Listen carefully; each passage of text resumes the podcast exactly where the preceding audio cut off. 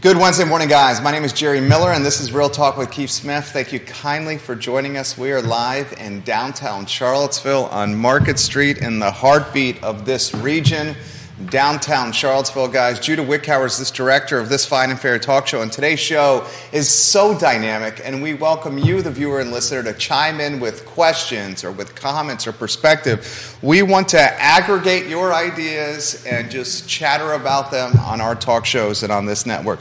We give some props to Keller Williams Alliance, trusted name in real estate, K W A and Keller Williams Alliance.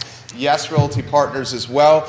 Judah Wickhower, if you could, go to the studio camera and a four shot, and let's welcome a talented panel to the program. Friends, good Wednesday morning. How is everyone doing? Good. Wonderful. It's great to have you guys. You know, at, at a certain age, just getting up is a good thing. So that's what we are. We're up and rocking and rolling. Ready Especially with young kids in the household, and I think three of the four panelists here have young kids in the household. Yeah, young and absolutely. Old. Yes. It, it, it, it's funny. Uh, Yonna and I were talking about this on the way in today. Both of us like woke up at three o'clock in the morning and couldn't go back to sleep, and we just got up and started working. And we were like, you know, we should have had kids at sixty something because you can't sleep anyway, and, and you're up. So it's kind of this weird thing that, that happens in nature. But you know, uh, if I could get a full night's sleep, that would be a great thing at uh, over sixty. So maybe nature's playing a little bit of a trick on us, but. Carly, yeah. Tell us a little bit about yourself. You've got some awesomeness because you're a professional engineer, yeah. right? Um, I'm Carly Wagner. I uh, am married with three kids, ten, almost ten, seven and three. Um, you're a rock star. Just say that right there. Three kids. I, I am a professional engineer. Um, I am a consulting structural forensic engineer specializing in the building envelope. Um, we do a lot of, uh, we started doing a lot of construction litigation, so being expert witnesses in construction litigation projects. Um, then some of the more sophisticated owners started engaging us um, to help prevent and be more proactive and stop problems before they happen. So we specialize in the building envelope. We do um, a lot of peer reviews for new construction, owners' representation during construction to be sure that things are being constructed in accordance with the contract documents um, and all applicable code standards and industry standards. Um, and then we also, the design work that we do is retrofit, renovation, and restoration work. So um, my big project that I'm wrapping up right now is we were restoring, like, the Virginia State Capitol. And nice. um, we've redone the West Virginia State Capitol. And um, I do a lot of work at N I H because I specialize in hygrothermal analysis, which is heat and moisture transport across building envelope assemblies. And so I know we're talking about track builds and custom builds today. So our first home in the Charlottesville area, me and my husband built with Ryan Homes. We used a realtor back in two thousand nine. Um, Now, then our current home that we're in is a custom-built home. Um, we did not use a realtor. Um, but as two engineers, we felt happy to go through assessing land, finding land, engaging the contractor, and overseeing the design and construction of our own home. Um, since then, I've helped a couple of other friends throughout their custom home design and construction process, and a lot of people will say, like, you don't know what you don't know. There is a lot to do during a construction of a custom home. And so one of the friends that I helped was Miss Katie Pearl. Um, K T P. And, yeah. And she encouraged me to get my real estate license. So about mm, fifteen months ago, I got my real estate license, and my goal, I guess, and advocacy, where my passion is, is the services that we have been providing institutional owners uh-huh. like U V A and the state of Virginia, and building owners that have billions of dollars in building stock that they have to own for perpetuity. I don't feel like residential owners who are investing their one million dollars in their forever home are getting the same owner's representation and advocacy as, you know, they should when you're investing in your um, home. So, so that's the value proposition you provide. That is the value proposition I provide as uniquely as a licensed professional, practicing engineer, and a real estate agent. So eventually what my goal would be, and my dream would be, is to take on one to three clients a year that are looking to purchase land, help them assess the land, um, help them envision what types, types of homes could be uh, constructed or not constructed on the property, the constraints of the property, um, help them through the design process, help them through the construction process, because, I mean, I negotiate construction contracts all the time, um, and then help them through the construction administration process, and so that they have somebody on equal ground as the builder with as much technical, I would say more technical skills about codes and compliance with contract documents than the builder to ensure that construction is executed the way the contract documents require. I, I love it. I absolutely mm-hmm. love it. And why I love it is because Kerry's background is in construction. Keith's background is in construction and development. So we legitimately have a panel of pros pros when it comes to today's topic matter. A snapshot on Kerry Griggs, if we could. Okay, yeah. So I started in the construction industry when I moved straight out of high school. Actually, I did some summers jobs as well. I was the boots on the ground, the uh, masonry. So I started from the foundation up, uh, turned into a carpenter. Then I evolved into eventually a project manager, so I've had a little bit of experience in all things, and like Carly said, there's a lot of things that you don't know that you just don't know until you get into the thick of it. So I've built all from tract homes, mobile homes, to multi-million custom homes. So I got a little bit of everything in there. I did a little bit of commercial construction. Um, and from there, turned into a real estate agent that also helps their clients purchase land and go from the start to finish.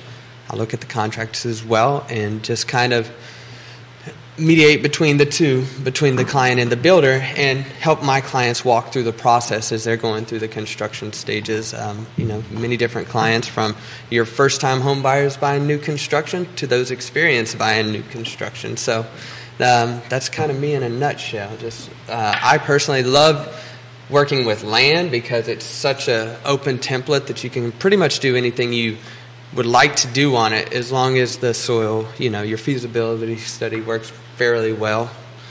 So um, my background, I'm a recovering developer and builder. Everybody knows the story, yada, yada, yada. So one of the things that excited me about today is what, what I would want to try to do is take a little bit of a deeper dive into the difference. I call them production, but you can call them track, mm-hmm. and custom. So let's take the easy one, right? So the easy one first is the production, right? So as real estate professionals, um, you know, a lot of folks do not know the process for new construction. A lot of real estate agents do not know the process of real uh, new construction from a real estate agent's perspective. So, Kerry, I'm going to let you kick off. I'm a client. I want to buy one of our fine sponsors, a Stanley Martin Home, and one of their developments. What's the first thing that you're going to want to talk to me about?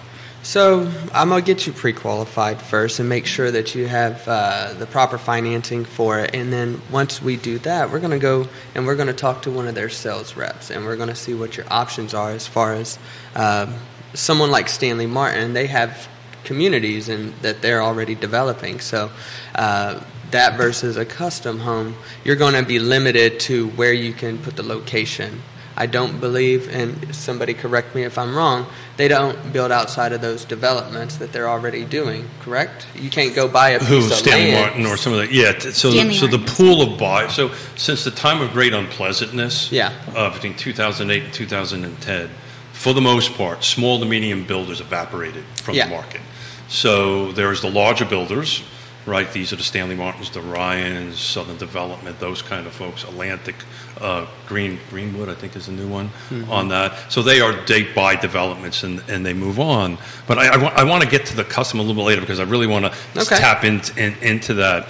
But one of the things is, whoever real estate agents are watching, um, it's very important for if our clients go in, without us there. What is the one thing that these clients need to talk to the representative? Sales rep, that they're Sales being rep. represented by the real estate agent. There you mm-hmm. go. And then this way they know that they have somebody on their side that's going to be advocating for them when it comes to the building process, and get somebody that's experienced with it, somebody that knows it from the ground up, because there's going to be things that you're going to be able to help your buyers and prevent them from getting into a sticky situation. Um, So uh, pre-drywall so, so I inspection. Have a client right now, new construction. It's not one of our fine sponsors. Um, did not re- register us. Went went through the contract. We had no idea of it. Um, now they're in a bit of a sticky wicket uh, with them, and they didn't get a home inspection Ooh. because they were never told they could get a home inspection, yep. right? Because they won't tell you that unless yeah. you ask for it. Pre-drywall. Uh, pre-drywall on it, and we're going to talk. And Carrie, I'd love to, love your feedback on on inspections, home inspections, um, right? And and I couldn't help. My hands were tied. Now I'm helping the best I can, but my hands were tied because they did not say, "Hey, I'm working with Keith." Keith and Yonna Smith. Yeah. So it's very important to do that. And oh, by the way, um, they're not getting a three percent discount or a two percent yeah. discount. Yeah. yeah, I mean, that's what I was going to say. So for, for track builds, I mean, the prices that you're getting from the builders, that already has all the commissions baked in. And they're not going to back off of that. So they're just going to pocket that as extra profit to themselves. They're not going to, out of the goodness of their heart, just give you a price reduction or some free upgrades. Um The, with track homes, I guess, though, it's it, the, the some of the pros are it's more of a streamlined process. There, there's less. You get to pick some packages of colors and finishes. You get to pick from three or four floor plans and a yeah. couple of upgrades. Um, but you and you get to pick from the available lots. But you can't really move completely new floor plans, and you can't change the construction contract terms, whether it's fixed price. I mean, they're all going to be fixed price, yeah. and. Um, In some markets, I don't think it's happening here, and definitely your sponsors wouldn't be doing this. In some markets, it has been known that, so for tract homes, the builder owns the land, and the builder owns it throughout construction, and you buy it as a turnkey home at the end of the project. So when prices were increasing astronomically in other markets, builders were selling homes literally out from under buyers. So you put a contract in. Yeah, but I'll push back a little bit on that. So the big difference between production and custom, you know, when, when two by fours were going through the roof and construction was going through the roof, they didn't have cost accelerating clauses in it where custom contracts do. Will, and, yeah. we, and we'll get into that a little, mm-hmm. a little bit later. And that's a big caution for custom buyers because if materials go up, the the builder will eat a small percentage of it. After that, it's on you. Yeah, yeah but I was just touching on the fact that ownership and financial responsibility Absolutely. transitions at the end of construction, that the, con- the the builder, the developer, and the tract home owns all the land, owns all the dirt, has all of that, and could theoretically sell your turnkey home. They would walk away from your contract and sell it to somebody else. I don't think that's going to happen here. But, but But for the sake of a talk show, I, as the buyer, can get out of that deal a lot easier. Right. Yeah. So mm-hmm. on. So let's. Yeah. It's a you don't two-edged, like your loan that you ended up getting. Your loan doesn't yep. go through. Mm-hmm. Something like that. If it's a custom, you're committed, right? Because yeah. you now. Own, well, you own the land usually exactly on the right. custom. So now so, you. So yeah. I think the big key issue for the takeaway for folks who are looking for the difference between production and and custom, it's all about the land, right? Mm-hmm. On the production side of it, you do not own the land. It's just like buying any other house. Yep. Right. On the custom end of it, you own it, right? And and um, when I used to do custom constructions, I used to make the property owner sign the first deed of trust over mm-hmm. to me because I was getting ten million dollars, twenty million dollars line of credits, and I was taking all the risk. And I used to actually make them make them sign the first deed of trust. Don't know if that's being done now. This was no. ten or fifteen yeah, years I ago. I wouldn't recommend that my yep. buyers do that. Oh, yeah, sure. Why would you not? That's a great um, question. Because I think that if they wanted to fire their contractor, they should be able to fire their contractor. So for custom homes, yes, you can fire your contractor. Yep. Send them a cure notice. If they don't cure, it's quit to cure. They're gone. They're off the project. Now, you do have a half-constructed home that you're going to have to find somebody else to come in and complete it, but you he doesn't have a lien to your property as long as you've given him your most recent draw. Our client just went through that. Um, our client, uh, Dominion Custom Homes, took over for a builder that ran into uh, some significant financial hardship yeah. in the market.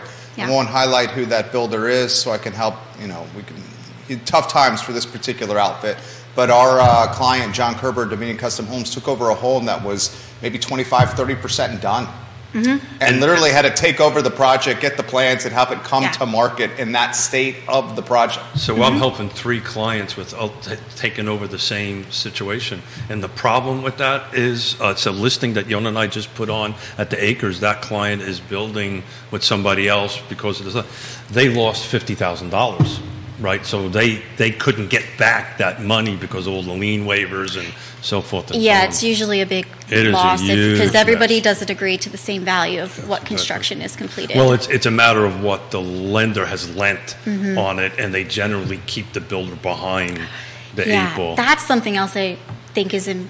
Like when we get to custom, I don't know yeah, if you yeah, want no, to move on from track. The you, whole you, loan process and draw process, and um, sometimes people have a misunderstanding about who that loan belongs to and who is actually requesting those draws. What do you mean by that? Put that in perspective. Oh, yeah. So on a this custom is a good topic home, right here. On a custom home, it is the owner's loan. It is their funds.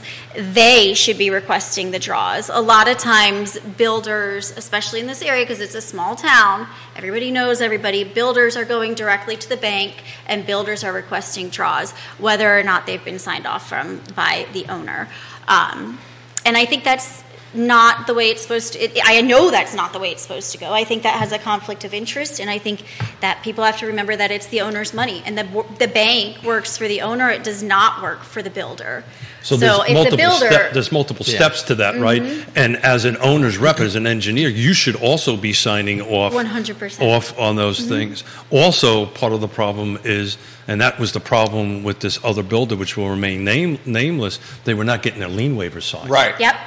Well, it could be, and that's the difference between a posted job and a yes, non-posted exactly. job. Exactly. So for a non-posted job, you don't have to have individual and mechanic lien waivers signed at every at every draw. Oh, I, I love geeking out on yeah. this. I know, and I think the viewers so and listeners are enjoying this. So it has to do with how the building permit is pulled and filed. I see my boy Kerry Griggs' wheels turning here. I want to get back into that. I'm, yeah, we should talk about this. Jump in. No, no, uh, you know, it just, you know, there's so many different facets to this conversation that I, I like just listening to everybody's different points of views. Um, you know, I've, I've been on all sides of this spectrum um, without building a custom home for myself. Uh, I personally have a more production side home, um, but, you know, I, I'm just geeking out on the conversations between all all three of you guys. And touching back on the, the bank situation, another thing that I've had, because I've helped three friends just out of the goodness of my heart through the process. Another big issue that I see is um, in your construction documents, uh-huh. it has the contract, the specifications, and the drawings. Okay. In, in the contract, part of that will include a schedule of values. And that schedule of values is set up to dictate how much the contractor will get paid for each line item upon completion. Some banks are not actually using that Uh, schedule of values in their draw schedule, and they're instead just smearing costs of like, okay, well, two percent goes to foundation, three percent goes to framing, and that might not line up exactly with the builders and your actual contract between the owner and the builder's schedule of values. So sometimes if, and I would advocate that banks be required to use the contract schedule of values, because if you don't use that contract schedule of values, the amount the contractor paid versus complete can vary and be ahead of the game or behind the game. And I've well, seen by, it get by, builders in trouble yeah. because their cash flow's messed up because yeah. the banks uh, kind of, uh, you know, rear loading the schedule of values versus front loading the schedule of values. And I've seen it burn uh, owners for, too. So for the folks out there who are considering a custom home, right? Mm-hmm. This posted and non-posted is a very important topic yes. to talk about, because who drives that that ship the of person post- who builds the who who pulls the building which permit, is typically which is typically the builder. That's exactly right. And she you, knows her stuff. The owner. Yeah. Yeah. So construction administration is what I do for a living. Ginny Who uh, is giving you props. You're getting props from Dylan's Rule on Twitter. Keep going. Uh, People are um, loving this. So initially my builder did not yeah. pull it as did not pull the building as a posted as a posted building permit. So I had to have him redo that, because it goes into all at, at every draw request, you have to have title sign off, you have to have your agent sign off, your escrow uh, closing agent sign off, and you have to have a you know lien check against it. And if it's po- if it's a posted job, you don't have to go and have individual mechanic liens signed from every single person who's walked on the project. So you know the other reason why it's so important mm-hmm. is folks who swing hammers, may swing a hammer for a living. Uh, yes, that's true. If it's very true. not, if it or paint or or or a contractor, if it's not posted, they're never going to. So get essentially, paid. And probably people don't know, posted means that you know everybody has the building permit posted on on when you have to go to construct. So be legally a construction site. Posted lists a mechanic lien agent okay. who is an attorney, mm-hmm. and any uh, vendor or um, contractor or mechanic that steps onto the site should check that building permit and look Second. for that mechanic's lien agent. And they, I think, believe they have thirty days to register from their first time on site. Register with that mechanic lien. Like, hey, I'm doing work on this project. You know, I I reserve the right to file a lien against this property if I don't get paid. The moment a tool comes out of a vehicle, mm-hmm. they have thirty days from that. Yeah. How about this question that just came in from North Downtown's Finest, Grayson? He says, for the panel, how many of the uh, deals, new construction-wise estimate, are uh, unrepresented deals where it's just a client dealing with um, either a developer or a builder without representation? It's a great question. I think I, I don't half? know how we would figure yeah, that out. Uh, and track versus actually, custom, I don't know. Yeah, so that's actually not that difficult to do okay. on the production side of the house, right? On the custom side, it's on hard the custom it's side, the it's very difficult. It's the only thing you see. Yeah, it's the transaction. So let's talk about that for a second from a market perspective. Um, Custom homes don't usually end up in the M L S, Mm-mm. no, nope. right? Uh, they they should they should be entering as comps only, right, to help us figure out what the construction, what the market is. If a realtor was involved in the construction contracting, that's exactly they're right. They're usually not. Yeah. So they Typically, don't they usually end up the end up in it, but on the production side, that's easy enough to answer because all you do is we look in the individual yes. transaction yeah. and says represented or non-represented. Mm-hmm. That's an easy. Yeah. So I just don't have it at the at the tip of my fingers, but, but and it is I easy. wanted to mention another just like third wheel out there that people aren't realizing. So we've production and custom. Some there, another option is owner builder. So I don't recommend it for no. most people. No. However, I tell us what have, owner builder is. So first. Owner builder is somebody who doesn't want to have a general contractor. That they're confident either in their own um, construction sub. experience and their own um, subcontractor relationships that they can go ahead. You do not have to be a licensed contractor to build your own home. So instead of paying a general contractor, aka builder, and his markups and overhead and supervision, you can save substantial amounts of money if you're willing and experienced enough to put in the work and do owner builder, where you are directly contracting with all of the trades and self-performing some of them if you wanted to as so well. In the state of Virginia, if you build for yourself, you do not need a Class A contractor's license. Correct. No. That's an owner builder. And so what I would recommend, and Um, is unless you're a builder or an engineer and you know that it's going to be a full-time job for you for a year and accept that, hey, I'm going to save twenty percent on my custom home, you know. The G C's um, fee. The it's, G C's fee. Yeah. You know, I think um, in hindsight, I think I would probably do owner-builder in the but future. But you're sophisticated and have right, experience. Right. You would not say this I'm is for be, the average Joe or average Well, job. I think it I depends who you know. It. So I know my friends just did it. Um But they used a consultant, and I helped them throughout the process, so that's, that's answering the questions. That's the yeah. And um, my uncle is getting ready to do it. He's going to be his own G C, and I'm going to help. I mean, he'll be the G C on paper, okay. but I'll be the... You're running the show behind the scenes. Yeah. yeah. So, so Luke Dravo giving Kerry Griggs props. Joshua hey, Ostrowski yep. uh, giving Kerry props. Katie Pearl is singing uh, Carly's praises right here. She says, Katie Pearl, who's in the game with K W A... Uh, Carly was extremely valuable to us when we were navigating our new custom build. She's extremely knowledgeable on the process. I don't know what our family would have done without her. Rand- Randy O'Neill watching the program. Great suggestions by this panel. And Randy O'Neill also highlights real estate agent Collins Huff, who Randy O'Neill says knows everything about horse farms and horse properties in this area. So people dropping knowledge here. You got six firms watching. Kerry Griggs, I want you to jump in here. Anywhere you want to go, we adapt to you. Keith Smith, follow up after Kerry. You know, uh, Carly was onto something with the owner build stuff, uh, and but unless you're experienced or have some kind of knowledge or background into that, I would never recommend it. That's why you hire your G C um, or an engineer or a consulting. It's going to be, you know, you're hiring somebody there to go through there with you. You know, we kind of just skipped over the production homes, so I just want to go back to the production homes yeah. because that is where the majority of your clientele is going to be as a real estate agent, and that's what's going to be the most affordable for. Custom homes are great, and if you can get a custom home, that's fantastic. The percentage of the market is very minimal. Yeah, um, but Uh, the production side of things, having a knowledge and experienced person there to guide you, whether it be an engineer, consulting, or a real estate agent. Like Keith said earlier, most of the times it's homeowners don't even know that they can do a pre-drywall ins- so let's inspection. Talk about that. Why is that important? Because some of these things that the county will approve, you know, they're only in the house for maybe an hour at the most, where your inspector's going to spend about three hours, and they're going to actually shake wall and uh, check you know, seal place to make sure they're securely fastened, uh, make sure that they have blocking where it's supposed to be for your handrails coming down the line after trim stages. I mean, there's just so many things to it, um, you know, just...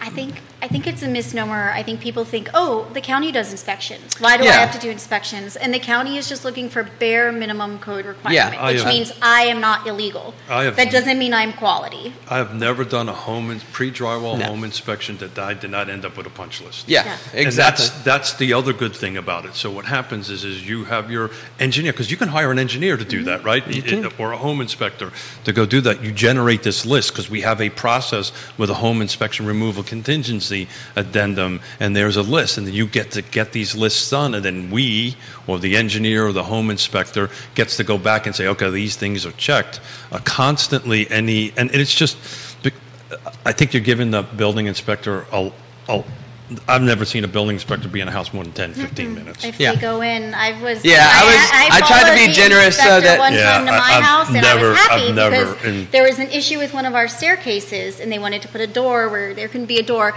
I knew the answer to it and what we wanted fixed. Um, and the inspector, I was like, great, we're following him in. I'll carry him in, and I'll tell them, you know, hey, don't they have to have a three-foot extension on the landing here? They can't put a door right here. Um, and the so I went into the house. The inspector never got out of his car. He then just signed the paper. and left, yeah. and I was like, well, wait a second. I was going to have the inspector here to reiterate to my builder, like, hey, you can't get away with putting a door so here. So to that to that respect, like, we just closed a new construction at Lake Monticello. Because of my experience, I, I did the final walkthrough, took a look at it, and they took a dryer vent from the second story, went through the garage ceiling, penetrated the drywall, made a right, and went out. So they... They they they penetrated the fire yeah, the half hour envelope barrier. Yep. envelope, and uh, the building inspector didn't catch it. Yeah, really? yeah, building inspectors don't. So county building inspectors actually have no no liability and no it's it's nothing. So so what happened here, and we will leave names of people out. Mm-hmm. Um, they got the C O, then poked a hole through it and did it. Uh, mm. So you know.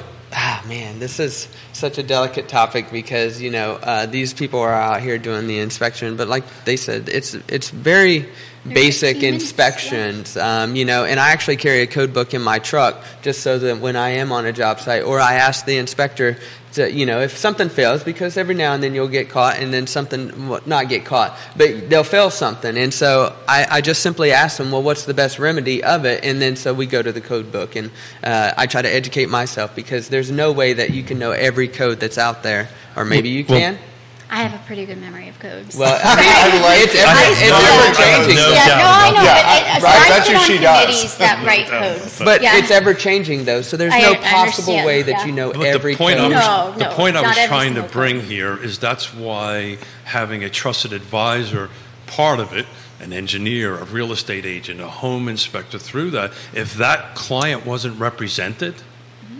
it would have closed. They would have moved into it with a dryer vent coming through a fire protection, fire, uh, penetrating the firewall and and going out. So that's why it's important, you know, even if we're not engineers or haven't built six hundred homes or, or swing a hammer, there's some basic coverage that realtors can provide, particularly along with the home inspectors in the new construction environment. Uh, this case was not a simple mistake. This case was something more than that, and it got caught at the end. You're getting props right now from Katrina Elizabeth. Um, oh, she used to work with us. On Facebook. She's watching right now. Realtors watching the program. Ivy Haynes, hello. You got a planning commissioner watching the program right now. Kyle Irvin with the police department watching the show. Rachel G M is giving you the hearts emoji oh, on the feed yes. right now. Uh, Doctor John Shave, the owner of Pro Renata, watching the program. The entrepreneur Andre Xavier, Trip Stewart, the real estate investor. Roger Voisinet uh, giving the show props. Seth Batten giving the show props right now. Uh, Woody Fincham, hello. Uh, this question's come in, and this is a very good question. And why don't I throw this to Carrie? Um, this is from Nancy Long. She says, what's the panel's take on new construction market over the next six to twelve months? I think that's where most of your business is going to be at. I don't see owners that have a three percent interest rate, three point five percent interest rate selling anytime soon. So I think your best bet is probably new construction if you want to get into the home in the next twelve to twenty-four months. What do you take on that, Carly? I know you got a take. um, yeah, I think twelve to twenty-four months, that's key. And, and I mean, I really feel for those that need to be in a home before twelve to twenty-four months. And that's where you, maybe you got to find a rental. Yeah. Could, and, and I think twenty-four months is, you should plan for twenty-four months with, with construction these days, right now. Yeah. So there's a difference, right? We're getting back to just production and custom. Yeah. It's clearly on the custom side, you're twenty-four months, assuming you can even find a builder. Yeah. To and do assuming the you already have the land. Right. So I, I, you know, right. if you're I, looking for land. After this question, yeah. I wrote down the word land because this is very important to, to have that conversation, how Correct. you acquire the land, how you go through through the process. I can tell you on the production side, um, it is slowing down. Um, it's slowing down intently. Um, and it's slowing down because the builders, the production builders, don't have any inventory. Mm-hmm. Yeah. So, you know, what they're doing is they're, and I'm in the room in a lot of these discussions, they're trying to tailor their output with their input. So how many lots are coming online and how many lots, how many homes are going out, and tailor their their production. Because higher interest rates and carrying costs. The second part is, I can tell you I know at least of probably one thousand lots to fifteen hundred lots that are just being in the horizontal work, that they're waiting for that very thing.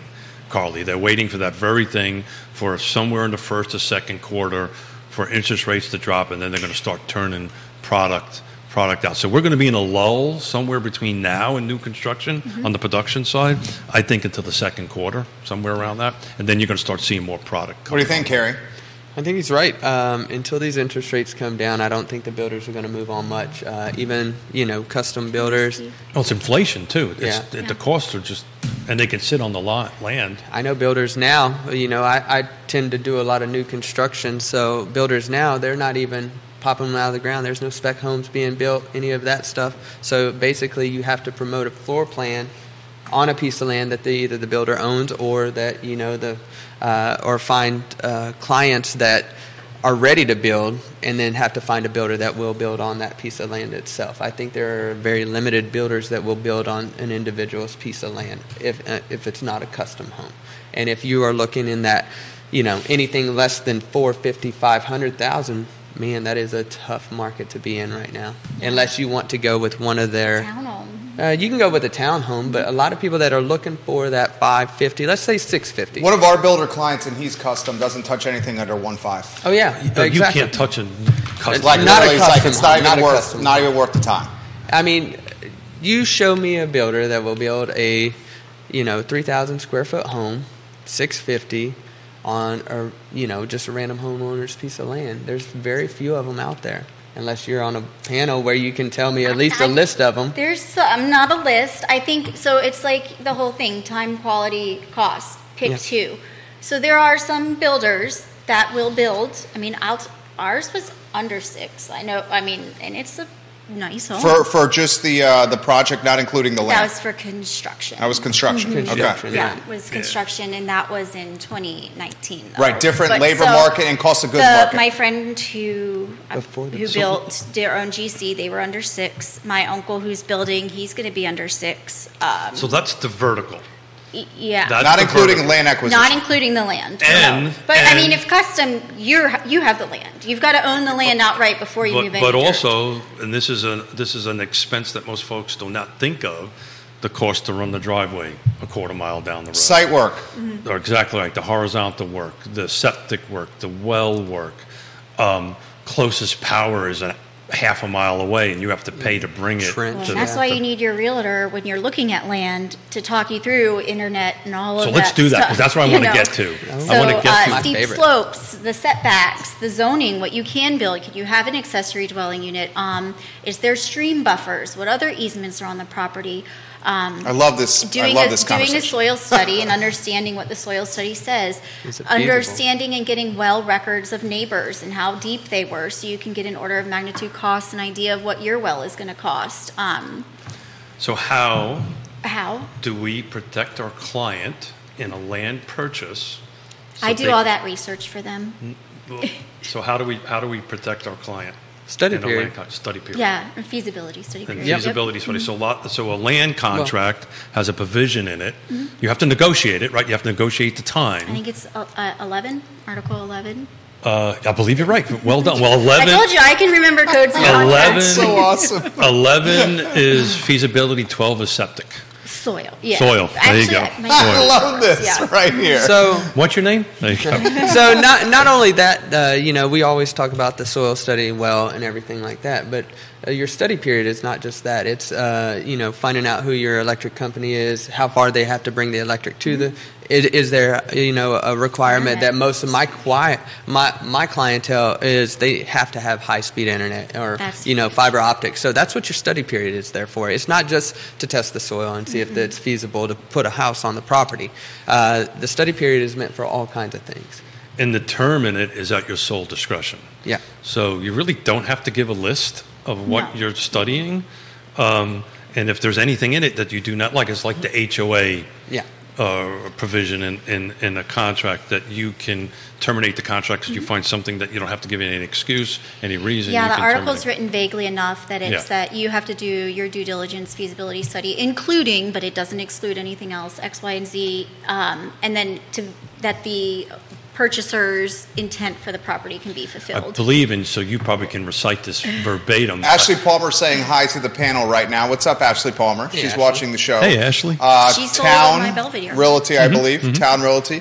Uh, Charles Welton Thank saying, you. Carry the hardest working man in the business He's right there. He's actually a really good contractor himself. He does a good building. He's Scott. Where does he build? He does uh, Palmyra, Buckingham area. He's, He's all giving over you props. The place. Another tradesman. I love the tradespeople. Scott Gillespie, Griggs, can't help but tune into these chats when you're a guest. Good relevant talk Thanks, for bro. me to tune into as well from Scott Gillespie right now. You have eight real estate firms watching the panel right now. I see three engineering firms watching the oh, panel right now. Which ones? And a couple of settlement attorneys. I will highlight them in a matter of moments. But first, the question, uh, this one's come in right now for the panel. Um, find a piece of land in Albemarle County right now to build, and tell me how this project can be constructed in the next eighteen months. I understand that new construction may be a, a way to solve the tight inventory we have right now in the market, but please prove me wrong and show me where the land is to build and a project that can be finished in less than eighteen months. That's a great, great, great well, comment from we, Sally right there. It's funny. I'm lo- before he asks that question, I'm yeah. looking for land. Yeah. Available. So there is well, the reason she's available. talking about this is because of lease renewals. Yeah. She goes, because it's going to yeah. tie us into long-term leases here. It's yeah. a great topic right yeah. here. Yeah. So I have some, it's Greene County. I have some land under contract in Greene County. Um, they close on Friday. They probably will build within three years, though, not eighteen months. Three they years? Need to, they want to build up their cash. Okay. So they want to build up their cash. If you're doing custom, that's another big thing. I really recommend you have a lot of cash on hand. Because um, you are going to need it. Um, you're going to go over. You're going to go over. And what's up, Roger Voisinai? um, but there, there's land. There's a couple yeah. of lots off Buck Mountain Road. I live off Buck Mountain Road. There's there. It was originally like a twenty-seven lot thing that's now been split into six, five or six different lots. Mm. Albemarle County. There's a lot off of. Um, it's in Barbersville. Um, On Buck Mountain. Not off Buck Mountain. That's in Earleysville. Jamie Turner's watching. On east of twenty-nine. They're actually Palmer's. Gary and Ashley Palmer's listings. Um, the road. Uh, Burley Station yep. Road. Um, I have a friend who is going to be subdividing two acres off her farm at and be listing it soon.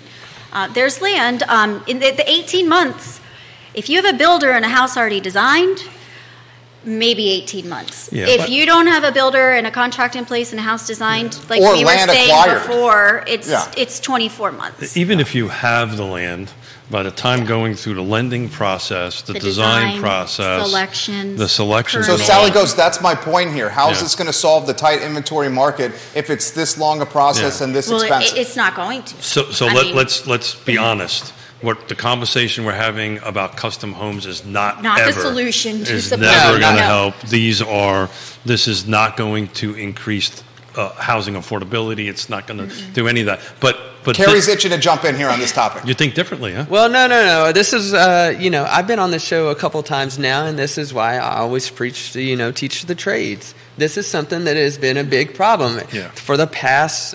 As long as I've been around, everybody has pushed the college and get a, a you know a nice desk job. These are why we need to be pushing the trades, because for every four people that retire, there's only one person to step into their place, and that's a big problem. That's He's a thousand percent right, and, and I'll put this in perspective. K Tech, the Charlottesville-Albemarle Technical Education Center, doesn't even have enough teachers to teach the students. Yeah, yeah. So if you are looking to make some bank and masonry, concrete, there it is. Young millennials and Gen Zers, maybe it's not the four-year college where you're coming out a quarter million dollars in debt with the degree. You're Ooh. probably going to have to go to graduate school. I'm not throwing but shade. You're I'm just being realistic. one hundred thousand dollars a year. You're going to make you're if you go into the trades, you're going to make a hundred grand. You're going to start right off the bat.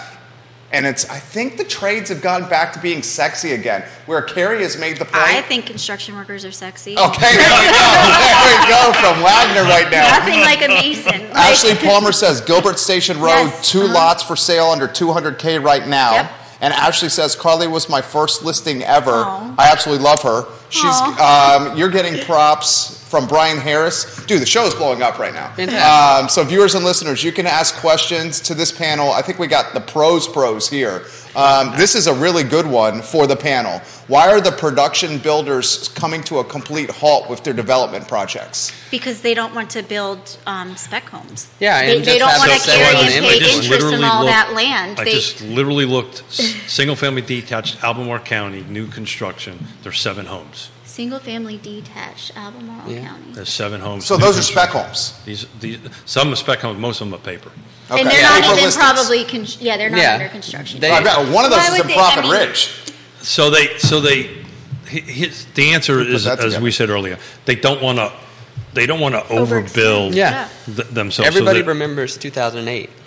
But it also gives owners the ability to impact Sorry. some change. Like you, if you go for new construction, owners want to make those selections. That's the that's the appeal of new construction. You picked out the floors. You picked out this house. You know, if it's already built, or so ninety percent when it was crazy built, in twenty twenty, twenty twenty-one, to your point, they would have houses that they would just start and they would tell the client selections already made. Yep. Yeah, mm-hmm. a lot. And people would buy yeah. it and, and move on.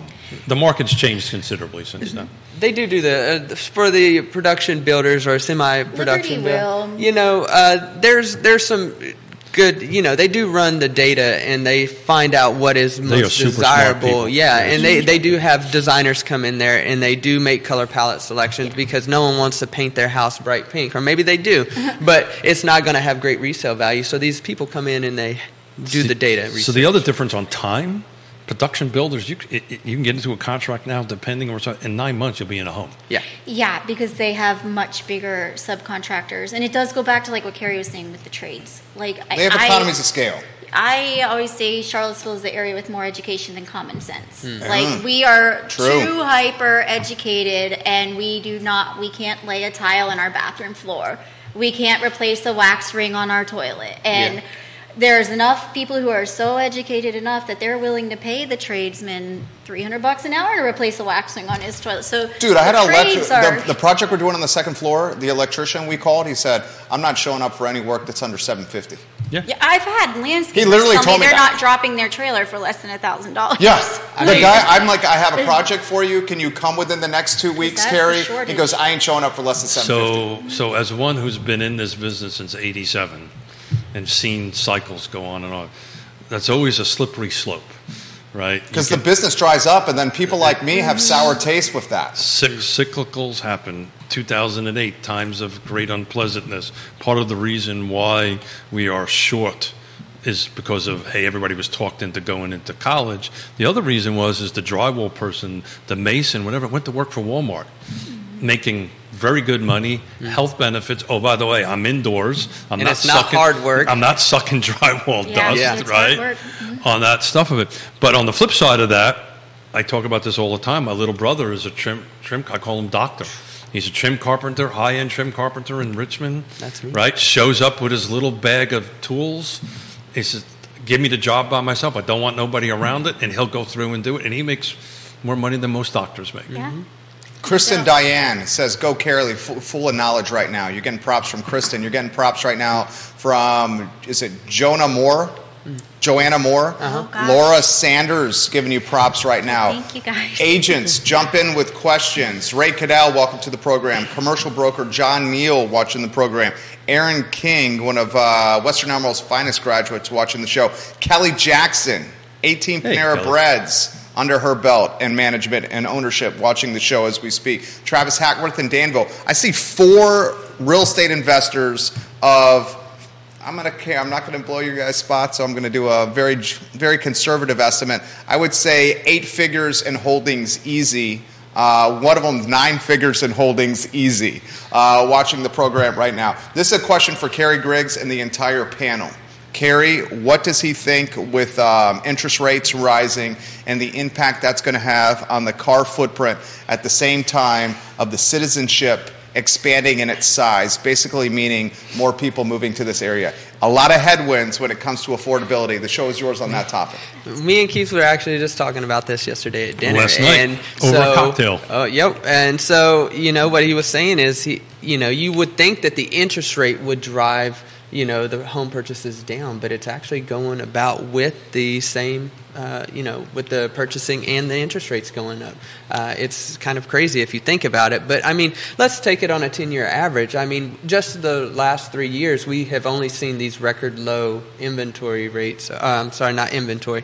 That too, uh, but interest rates, uh, because on a ten-year average, you're right around that seven, seven and a half percent. If you really look at the numbers, and I mean, in the eighties, you were still looking at like twelve percent. So I, it's just, I'm not going to say that it's always a good time to buy, because that just sounds like a salesman's point of view.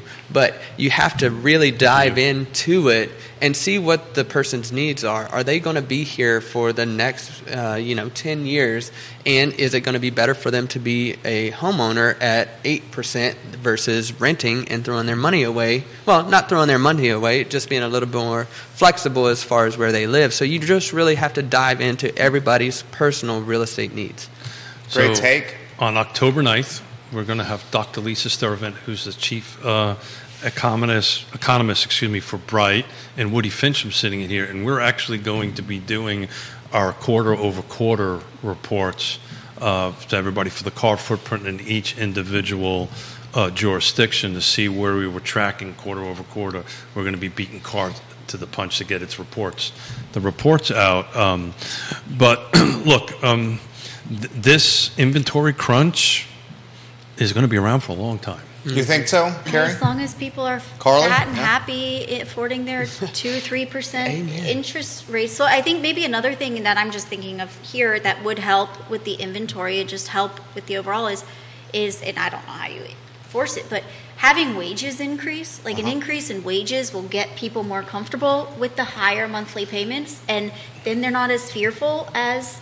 Um, leaving their three percent mortgage But wages rate. Are increased. We're our but medium... But when you take into account inflation, yeah. wages have not... So what really is is there's a separation of wages, right? So, there's a right. high... Wealth gap. There's a yep. wealth gap. Yeah. And it's only um, going to get bigger. Oh, yeah. my gosh. It's going to widen big yeah. time, especially when you see uh, the influence, and I talk about this all the time, biotech, data science school, biotech school, and eleven billion smackaroos from Amazon into Louisa. You saw that? I didn't see that, but that's great news. eleven billion dollars investment from Amazon. The Two Board facilities. Of Supervisor off the record Ooh. said one thousand new citizens coming, incremental new citizens, Louisa. Just from the eleven billion dollars in Louisa. And that's employees. That doesn't include the contractors and all the work that's going to take to Where build. Are these people going to live?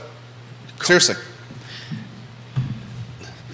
So the Mets are doing really good. Who? Seriously, we're, we're, if we did eight thousand new people moving here with data science, with U V A, with with uh, student enrollment, with U V A hiring more people, and the Amazon thing, where are eight thousand new people going to live over the next five years? So, I'm glad you said. Um, so no, it's okay. You, you can answer. So. I was. Uh, I'm glad you said in the Louisa area, because if you are willing to drive, most people are Albemarle. That's where everybody was trying to move to. But if you stretch out a little bit, as Carly was saying earlier, you know, you got places like Scottsville. That's still Albemarle County. But are you willing to drive thirty minutes to get to work if you work in the city of Charlottesville? You so, have places like Louisa and Flavanna that still have land. When you take land. The country roads, it's really only another four minutes. You know, the twenty minutes of everyone's commute is once you get inside two fifty or you get on twenty-nine. Like, the country roads are where you actually feel like you're going so home. I ev- like my commute. So home. In new construction, new projects coming up, if everybody's in agreement that attached homes are probably the best entry level, townhomes, yeah. mm-hmm. that kind of thing. So I just asked Judah to put up slide number two on that, which is the, the car footprint, single family detached uh, versus versus attached. So it talks about what the, but what's the important stat on there is what I have written in it. Over ninety-five since since eight quarters going back, ninety-five percent of all townhomes were built in Albemarle County. Single family mm-hmm. attached.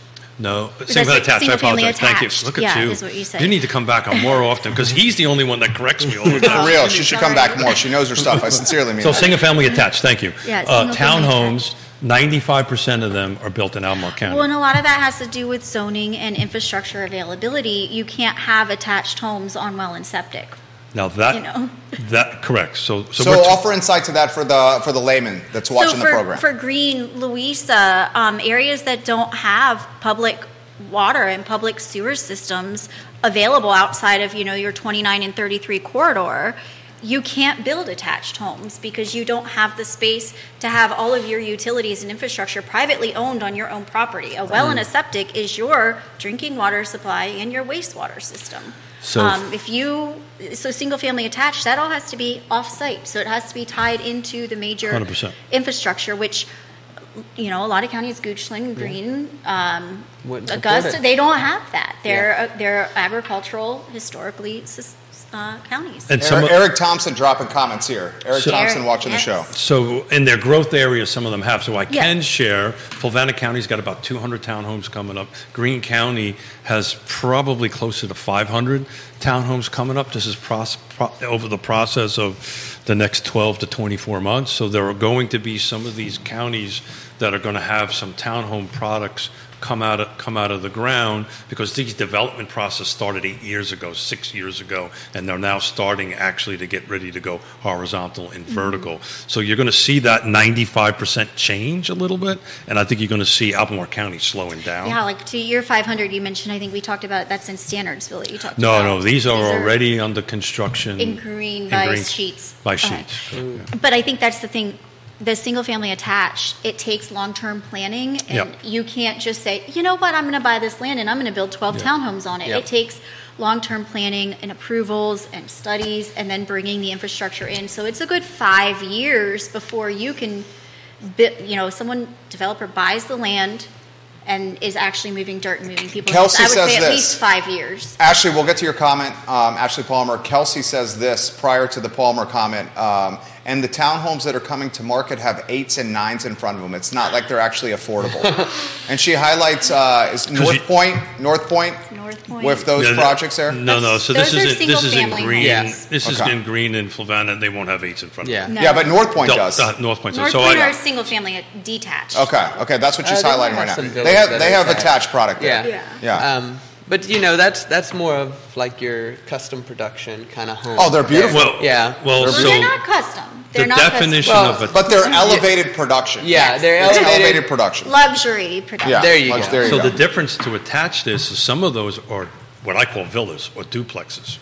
Not, they are not necessarily stick townhomes where mm-hmm. there's five units or six units side by side. They're duplexes with a little bit of yard, and that throws off those numbers, because those numbers tend to be a little considerably higher yeah. than that. My reference was to Flavanna and Green, and they'll probably be in the high twos and the low threes uh, mm-hmm. when they come online. Depending. Those will sell all day, yeah. every day, and yeah, twice on twos. Sunday. Yeah. What, yeah. What, what, what, uh, what Man, it would be awesome to see homes in the twos again. But, but you know, why is some of the cost so high? What what is, what is the percentage of labor, inflation, uh, cost of goods? Come on, the regulatory thing. Yeah, twenty-four percent of new construction is red tape. Um, I mean, all these things are happening literally at the same time. All yeah. these things. Yeah, there's actually like studies that building codes have driven up the cost of construction like twenty-four percent. Just building codes, not zoning, but just to get the building to meet the code, overall you know? regulatory nationwide. The overall regulatory cost on new construction on a on a national average of four hundred thousand dollars is ninety-four thousand dollars. So roughly a hundred grand to four hundred thousand dollars worth of construction is regulatory. We love government. And, and, and and so talking about a low-hanging fruit to try to get cost down and probably get affordability down, that's a great place to look, right? So I wouldn't, though, recommend. I mean, if you think about it, they are there serving a purpose. Like, we want our homes to be safe. Um, you, you want you want some measures so in place, regulatory. But I de- did my first development in ninety-seven. It was one hundred fifty lots, central water and sewer, V DOT roads, curb and gutter, you know, the whole nine yards. From the time I acquired the land, rezoned it, got a site plan, and put a bulldozer on the job site, it took me six months. Mm-hmm. We just did a project in Fulvana County, which is the county that I did it in. It took six years. Yeah. Bananas. Well, I mean, I so... That costs money. Oh, yeah. Carrying costs. Tons of money. Yeah.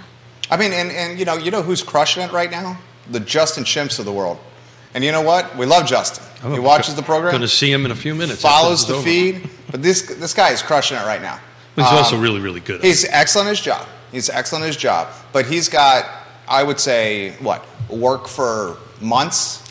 Would yeah, you say years? I would say there's a shortage of engineers yeah. across the board. Too. There's a shortage yeah. of everything, yeah, and, yeah. and the risk that people. the risk that he takes, though, and the, the and the engineers take is I could pull a project at any time yeah. and say, "Look, I'm not going to finish it." Correct. The environment is we sell our time. It's I'm not going to put too much time. It's on right. It, but, the, yep. It's the the. the The interest rates, whatever it is, I'm pulling the project and I'm yeah. and I'm moving on. We have That's to. Oh, Kerry, go, go ahead. No, no, no I was just. Uh, she said it great. Uh, you know, they're selling their time, whereas like you know, some of these other trades, electrical, plumbing, uh, H V A C, people are not going to go without that. So that is a demand that you know has to be met. So how can we fix that? What's what's the solution? We need to have more babies. I mean, that's well, really the root of it. Not in my house. Our birth rates are down. We have like. To, Yeah. It's interesting you should say that. I'm the oldest of five. Yeah, I'm the third of six. But how do you have more babies if it's so expensive to, to live and you have to and you have babies? I know that you yeah. have to have. We yeah. have to, as a society, change the definition the of what success, uh, that's, that's success right looks like. Right? Okay. Uh, uh, electrician that is making two hundred thousand dollars a year—that is super successful. It's a trade. It's not a sexy. Uh, you know, you're not out there on Instagram. You know. Uh, with all these posts and everything. But this but, iPhone can't do that work, by the way. You're right. And right. It, it's not something that you can, like, delegate or have, uh, you Chat know. G B T. Yeah, yeah. Any I of that stuff. I think same, too, moms who are staying home and raising four or five Ooh, kids. Yeah, I mean, right. I, or the husband staying home and raising four Either or five way, kids. I mean. I think we we are going to have a shortage of people. We have a shortage of people. We're importing our labor source. Mm-hmm. A, a lot of industries right now. So uh, my wife is Austrian. We have a pretty tight connection to Europe. Um, so in Europe, um, they, they look at this very differently. It's a perception thing, right? The, the trades are looked at very different. They looked at as if they're professionals. Yeah. And they make huge amount of money. Yeah. And my, my nephew in high school had a decision. Did I want to go to the university track or to the um, uh, trades track? So he's actually um, um, a pipe fitter. He works on steam pipes, and he works all over the world, and he goes ahead and does this and makes a very good, very, very, very, very, very good living. Ashley Palmer says she'll have more babies. Oh, Ashley, that just made me laugh, though. Go ahead, Keith. Sorry about that. No, no, no, no. Babies are always a good conversation. Uh, grandbabies are even better, but, but yeah. we Donna love Patton completely agrees with the panel. She sees, she says we need more tradesmen. Tradesmen and so, tradeswomen. So, so how do we? Yeah. So so we're trying to fix inventory, right? Yeah. Which we're trying to come up with a solution. That's like generational. Yeah. Like we got to look at acute solutions. Well, inventory is a generational, generational thing now. Yeah, it's that's what I'm saying. Is the thing. Root cause of what we've got here is not going to be fixed in eighteen it, months. It's it, a generational. It's a generational problem. It's a generational thing. The the you know people you know people are not encouraged in high school to consider this. I think that's going to start changing. I think Jerry's spot on. It's starting to become sexy now, mm-hmm. and I think you're going to see that. But look, we're, we're all trades folks. You don't come out of high school, become an, you just don't become an electrician overnight. Ooh. These are years, and you know, it's almost four years, right, to go through an apprentice program mm-hmm. in order to go ahead and do this. So it's similar to college. So I have a pipe dream, and it is something that I am going to throw out here in the universe because I would love people to reach out and connect with me about this, is I would love to have a boys and girls uh, club attached to a trade school. So those people that know that they're not going to go into college or have no interest in going into college can come in the ninth, tenth, eleventh, and twelfth grade, can come and learn a trade so that they have years of experience before they even get out into the working force. And then it can be sponsored by builders that are, you know, short workers. It can be sponsored by, you know, government-funded programs. And we make this a legitimate thing, bring it back to the school systems, and then we act Where like... Where they're, they're yeah. interns. And yeah, actually, they're interns. Instead of sitting in um, but they gotta social want.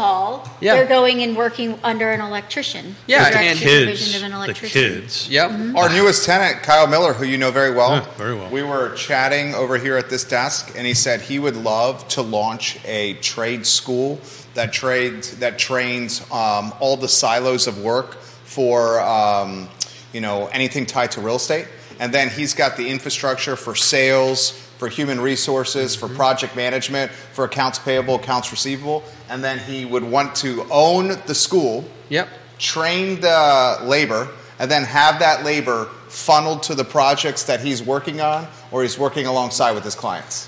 Mm-hmm. So essentially creating the pipeline of talent for his projects and his clients' projects. I mean, and we do it in a professional world. Like, the, we always are doing educational seminars, like at the International Masonry Institute or Brick Institute of America. Like, we do free seminars and training for these tradesmen, you know, and I feel like there should be some more so here's, interconnectedness. Here's the, let's, this is real. Let's call it real. Here's the real problem. You're told to become an engineer. You're told to become a doctor. Were you told, told. to become an engineer? So I was. No, no, I no, got no, into. No, no, my dad out. got me into. Yeah, he let, was a general contractor. My dad was a general contractor. Yeah, so when I say you, I'm talking about everything other than this show. Oh yeah. yeah right yeah. out out in the world, you the we the proverbial we or you is being told. Be an engineer, be a doctor, get a four-year degree. To Kyle's concept, which is freaking awesome, the problem is is nobody out there in the world is saying, be hey, an be an yeah. auto mechanic. Be I a think diesel. That's changing, though. Well, I yeah. hope you're right. Well, Jeremy Rowe, is that the guy with Dirty Jobs? Yeah. yeah. He does a lot of that. Yeah. For he's also one of the fantastic presenting partners of this show. Uh, no, he's no, talking no, no, about... Uh, oh, I know she's talking about. yeah. I know. Yeah. But also the Jeremy Rowe Agency, and yeah. he's watching the show literally right now. We love is you, it, Jeremy. Jeremy, I'm sorry Jeremy I missed Rowe that too. pickup. The, the guy with Dirty Jobs is also Jeremy Rowe. Yeah, yeah, yeah. yeah, yeah, yeah no, no. But I, I think there there's something to be said about that. If we can make it a more appealing to those, and I'll just put it out there. I have friends of mine that are electricians, H V A C guys, making half a million dollars a year because they decided to go get a license. You know, it does take a little bit of work, but so does a four-year college degree. Um, I never had the desire to go to college. I eventually did. Uh, I got two associate's degrees and had the ability to go to U V A, which I declined because the people that I was working around all had college degrees, and I was making the same amount of money as they are. Isn't that interesting? Yeah. Isn't that interesting how that works? And now, without a college degree, I mean, two associates, which I don't consider that, um, you know, like a four-year bachelor's degree. And, I mean, that is like the baseline for most job entry levels right now. And, you know, I'm I'm doing very well for myself, and I, well, I'm fine with it. Well, uh, my hope is the proverbial they outside of this network and this show encourage people like that. These are real careers. Right, these yeah. are real. You can raise families. You know, you can get pensions. You, you know, these are really excellent Where jobs. Where are you finding pensions? That's my question. Where are you finding these pensions? He's talking about the New York unions. I don't think he's talking about Charlotte. I'm, I'm, I'm thinking about the the, the strike that just ended with my daughter in, uh-huh. up in New York. But I'm at four oh one k's. You know, there, there's retirement plans. There's all different kind of structures on that. I mean, if you go work for U V A as a as a electrician, you'll get a pension, right? Mm-hmm. At the end of it, a state pension. So, um, so this comment: Charlottesville was just named by outside. um, magazine or outside publication. Did you guys see this? The happiest place the, to live, or the fifth the happiest, happiest or something? the fifth yeah. happiest in America. And in the analysis of Charlottesville, listen to this. This is a hell of a statistic. Roughly thirty percent of the Charlottesville population has a graduate degree. Roughly thirty percent. The unemployment rate in the Charlottesville area is two point seven percent, which is one of the lowest in the entire country. Then they talk about the number of people that have degrees associated with the University of Virginia in the area. And this goes exactly to what Donna Patton is saying and what the panel is talking about, that outside of high-level white-collar jobs, it's very difficult potentially to find the blue-collar jobs locally. Well, to yeah. Carly's point, we're overeducated. But you, just, I, you just proved it. Well, and what I thought was interesting is why I personally don't agree that um, degrees equals happiness. So I, in an article about happiness, I think it's interesting that they're toting degree statistics. Yeah. Um, I think they're utilizing the, the that U V A. That is a highly educated That's area. What they're doing. Yeah. It's highly educated and highly affluent, but and again, the economy is strong. But to you your point... You need common sense with education. one hundred percent. I'll take you a guy that's street smart over book smart any day yeah. of the week. So to Jerry's point, though, that also indicates income. Yes. Right? Mm-hmm. And then income, the more There's money cost. You have... A lot of the trades do come from Waynesboro and Richmond mm-hmm. and Culpeper. They're not. So we so we were talking about Stanley Martin Homes as one of the fine sponsors in that, and their production folks. Most of their contractors come from Northern Virginia, Northern Virginia other side of the mountain. Yeah. They are not local contractors. So, some of them are, mm-hmm. but for the most part, usually the excavating folks are more mm-hmm. local yeah. because of the cost of equipment, equipment yeah. and mobilization and stuff like that. But generally, everything else, their framers, their, their drywall folks, so forth and so on, are all coming from outside outside the area. Stephanie Keller giving the show props right now. Um, Lindsay Beltran Stephanie. watching the program right now, the realtor. You got Bashir watching the program right now. Bob Yarborough in Redfields. Uh, former delegate candidate Bellamy Brown watching the program. Seth Liskey, who's very quickly turned into a significant real estate investor in downtown Stanton, is watching the show right now. How about this comment from Christopher? Prove me wrong, Waynesboro is the new or old Belmont. And I'm going to unpack this comment. I think this is what he means. At one time, Belmont, a very blue-collar, working-class neighborhood. Now Belmont, very Tony, and the uh, epicenter of six, seven, eight hundred, nine thousand dollar homes. Uh, but at one time, Belmont was the neighborhood of the working class in the city. So Christopher's making a parallel or an analogy to Waynesboro as now being the new Belmont for Charlottesville. Who wants to tackle that? I think that, that ship has already sailed. I think Waynesboro is beyond. It's someplace else now. It's yeah. probably more like Stanton. Like where you, you're doing a great renovation project yeah. up o- over in Stanton. I have a rental property that I bought in Stanton. I'm renovating, uh, and it's about a bl- about two blocks away from downtown in the historical district. So yeah, those those folks that got pushed out price point wise of Albemarle County and the Charlottesville area, they found it over there in Waynesboro. They get more house for their money, and over on the other side of the mountain, and you're going to start seeing more and more of that. People are coming, and that's historical over there too, and it's very pretty on that side of the mountain. Yeah, right? And then in five years, they'll be the top five happiest places to live. Realtor Magazine called the Waynesboro area the number two place to retire in America. This is the trade publication for your profession. The My number dad's two best place. friend just retired down in Waynesboro. And it was number is- three. There's a, there, I've forgotten the name of the app, and you can help me out, Jerry, that, that tracks where people move. Uh-huh. It was number three for boomers.